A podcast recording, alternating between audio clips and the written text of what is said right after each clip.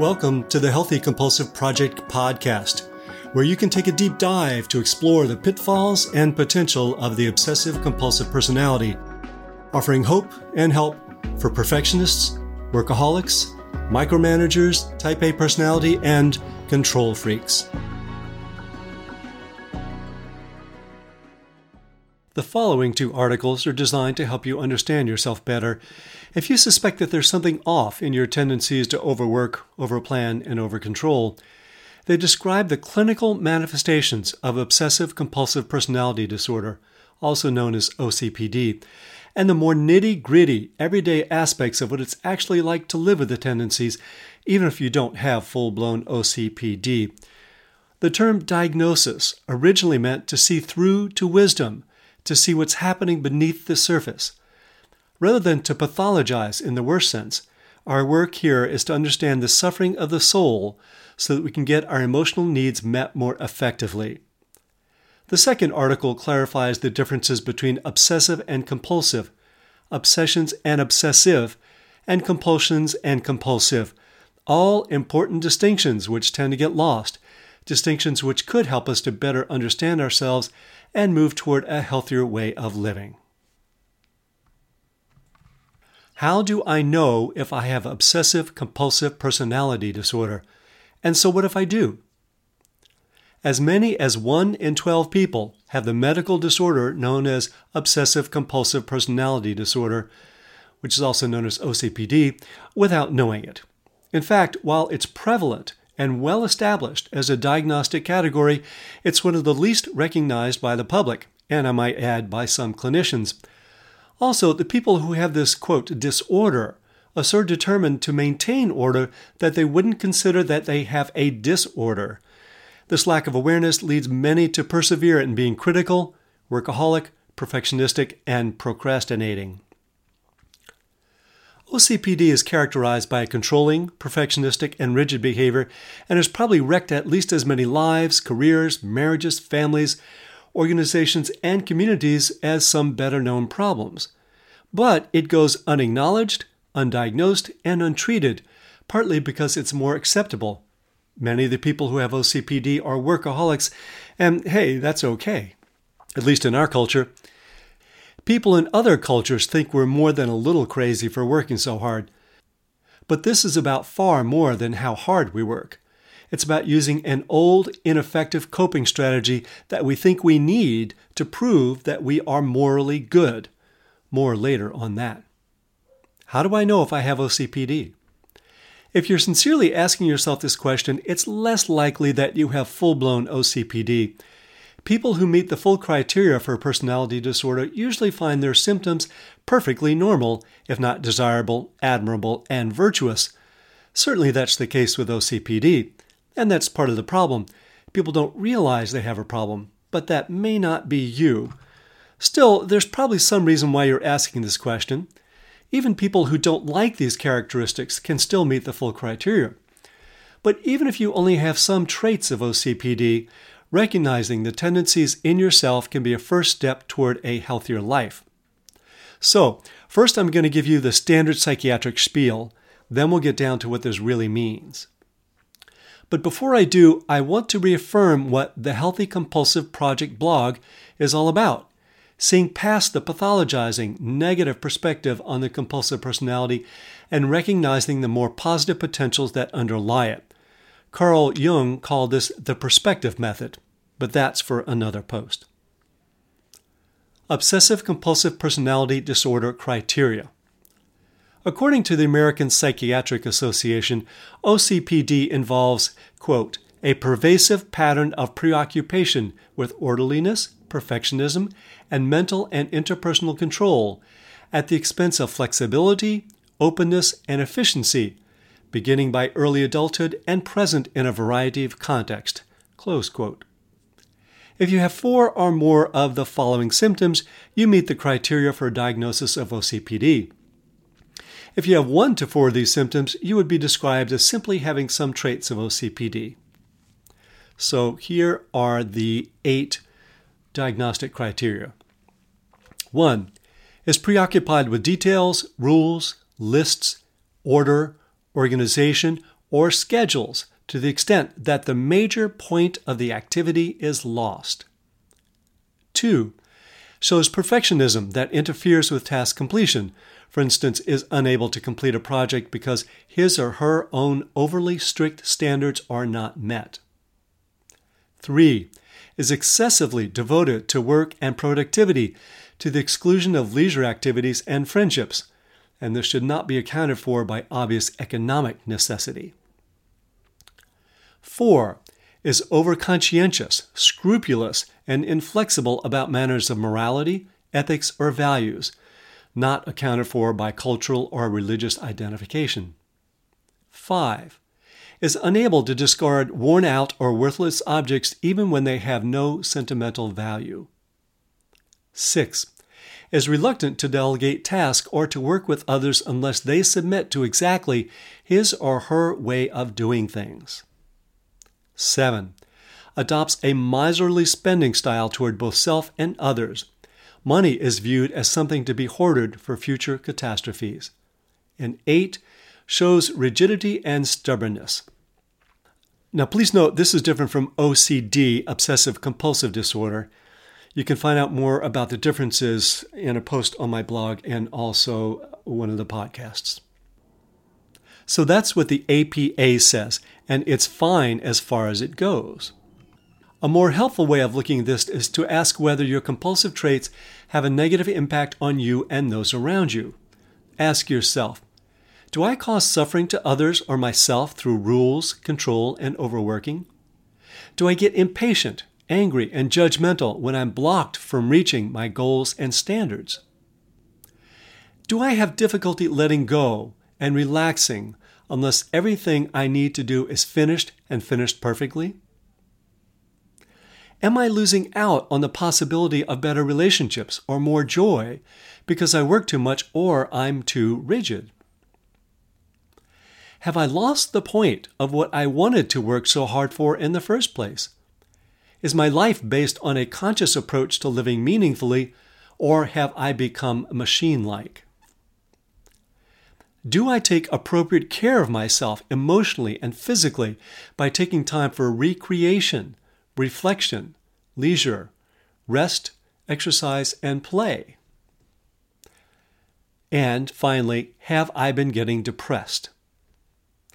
If I had to boil it all down, I'd say that if you want to know if you have OCPD, ask yourself honestly whether your need for rules, perfection, and order detract from your well being your original priorities, and your relationships. Four different types of obsessive compulsive personality. Four fairly different people could all meet the criteria for OCPD, some traits being more predominant than others. For this reason, I've described four subtypes of OCPD in a separate post. Here's a very brief description of the four types. First is the teacher leader who, at the unhealthy end of the spectrum, can get bossy, authoritarian, and critical. Second is the worker doer, who, at the unhealthy end of the spectrum, can get addicted to work. Third is the friend server, who, at the unhealthy end of the spectrum, can become a people pleaser. And fourth, the thinker planner, who, at the unhealthy end of the spectrum, can get stuck procrastinating and obsessing. So, what if you do have any of these traits? This doesn't mean that the foundation of your personality is somehow irreversibly flawed. It's only a disorder because your priorities are out of order. They've been hijacked for security. I won't pretend that putting them in order is simple, but here are some essential steps. Compassionately acknowledge that you've gotten out of balance. Denial will get you nowhere, and intention will get you where you want to go. OCPD and its traits do respond to attention and to treatment in psychotherapy, but they tend to get worse with age if ignored. Besides, there's good reason that you have this personality. You can find out more about that in a previous post on the evolutionary and adaptive benefits of a compulsive style. Set intentions to withdraw from addiction to anger to stop overworking, and to quit being so rigid about how things are supposed to be. Yes, your intentions have been very good, but you've gone too far. face into the feelings that you avoid by being so controlling and upright. Fear of being judged or getting in trouble, fear of being alone, fear of being found to be an impostor. In any of these cases, you will need to gradually and compassionately expose yourself to the very things you fear. Redirect your abundant energy to the original intentions that you feel strongly about. You have passion, energy, and determination. You're conscientious and concerned. What's really important to you? Focusing on these by becoming aware of what really holds the most fulfillment and meaning for you will be essential. Part of the problem with OCPD is that people get so lost in their work and their rules that they lose track of how they feel, what they really want, and what will make them truly happy. That's really what's out of order. Of course, there's much more to this shift to becoming a healthy compulsive. But the good thing is, because you are compulsive, you have the determination to apply yourself. If you bring the same determination you've brought to your outer world to your inner world, you will reap the rewards. Are you obsessive or compulsive? And what difference does it make? What's the difference between obsessive and compulsive? The terms obsessive and compulsive are bound together so often that we usually don't distinguish between them. Even some dictionaries don't differentiate between the two, but they are different, and blurring the two robs you of a chance to understand your personality and to target the issues you want to change. To make the situation muddier, compulsive and compulsion are different. Obsessive and obsession are different. Without distinguishing these, knowing just what to work on is also harder. If you're thinking somebody should have made this clearer and somebody should straighten it out, I agree completely. But meanwhile, we'll deal with what we've got. The difference between obsessive and compulsive. Obsessive usually refers to unrelenting thinking, whereas compulsive usually refers to unrelenting doing or behavior. Obsessive originally derived from the word besieged, whereas compulsive originally derived from the words driven or compelled. The two terms were originally wed together to describe how many people use behavior to avoid their disturbing thoughts. But some people are more obsessive than compulsive, and vice versa, and some are only one or the other. And more importantly, this formulation misses the fact that what's really being avoided in both cases are disturbing feelings, not just thoughts. Yes, some people are both obsessive and compulsive, and even then, noticing when you use which strategy could be instructive. We need to identify the background feeling that leads to the thinking or behavior. Obsessive thinking. Obsessive refers to a personality style that tries systematically to use thinking to avoid uncomfortable feelings. This isn't about a few specific thoughts or obsessions, but about a pervasive life strategy. Oscar, for instance, thinks endlessly about what he's done wrong or could do wrong. Remorse and regret follow him like his shadow on a sunny day.